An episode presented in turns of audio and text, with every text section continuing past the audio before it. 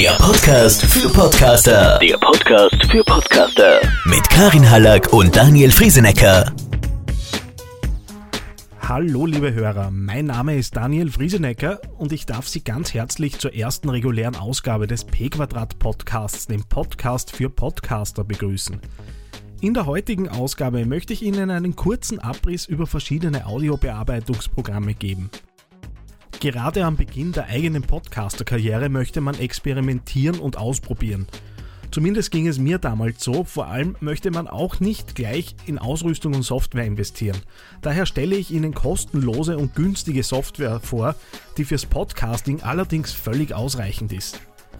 Beginnen wir mit der, Open Source Software Audacity. Audacity ist für viele User der Einstieg in die Bearbeitung von Audiodateien, die Software ist kostenlos, relativ schnell erklärt und freut sich über eine ständig wachsende Community. Professionellen Usern fehlen zwar ein paar Optimierungen, was die generelle Anwendungsfreundlichkeit angeht, die meiner Meinung nach für die Erstellung von Podcasts allerdings vernachlässigbar sind. Was man wissen muss, ist, dass aufgrund der Entwicklung von Audacity als Open Source Produkt ein Export als MP3-Datei nicht ohne weiteres möglich ist, da das MP3-Format kein freies Format ist. Ein entsprechendes Plugin steht allerdings zur Verfügung und ist auch für technisch weniger versierte User schnell zu installieren. Ich habe etwa sechs Jahre mit dieser Software gearbeitet und fand meine Ansprüche stets erfüllt. Audacity ist kostenlos für Windows, Linux und Mac unter audacity.sourceforge.net zu haben. Den Download-Link haben wir natürlich auch auf unsere Website www.podcast-kurse.at gestellt. Ein Produkt, das noch relativ neu am Markt ist, heißt Hindenburg Journalist. Die Software ist für 65 Euro zu haben und auf die Bedürfnisse von Podcastern abgestimmt. Hier steht die schnelle Bearbeitung von Sprache im Vordergrund. Je nachdem, wo der eigene Podcast später im Netz zur Verfügung gestellt wird, ist sogar der Upload der Datei auf den eigenen Server und die Erstellung des, eines Eintrags in den RSS-Feed mit nur einem Klick möglich.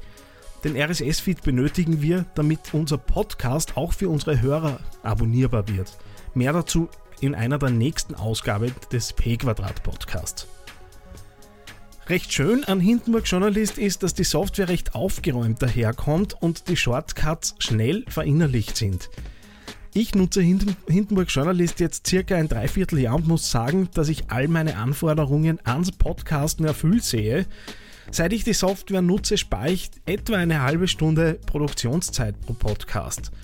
Für die, die sich für diese Software interessieren, im Netz findet sich das Ganze dann unter hindenburgsystems.com und natürlich auch wieder auf unserer Website. Natürlich ist der Markt an Audiobearbeitungssoftware deutlich größer. Für den Einstieg sehe ich die beiden Tipps allerdings als gute Grundlage, um ins Tun zu kommen. Eine kleine Randbemerkung. Mac-User haben den Vorteil, dass sie mit GarageBand quasi ab Werk eine brauchbare Podcasting-Software auf ihren Rechnern vorfinden. Ich hoffe, ich konnte Ihnen einige brauchbare erste Tipps geben und würde mich freuen, Sie demnächst auf www.podcast-kurse.at begrüßen zu dürfen. Bis zum nächsten Mal, wo Sie Karin Hallack begrüßen wird und Ihnen erste Tipps aus dem Bereich der Sprechtechnik geben wird. Bis bald, Ihr Daniel Friesenecker. Podcastkurse in Österreich unter podcast-kurse.at. Podcast-Kurse.at.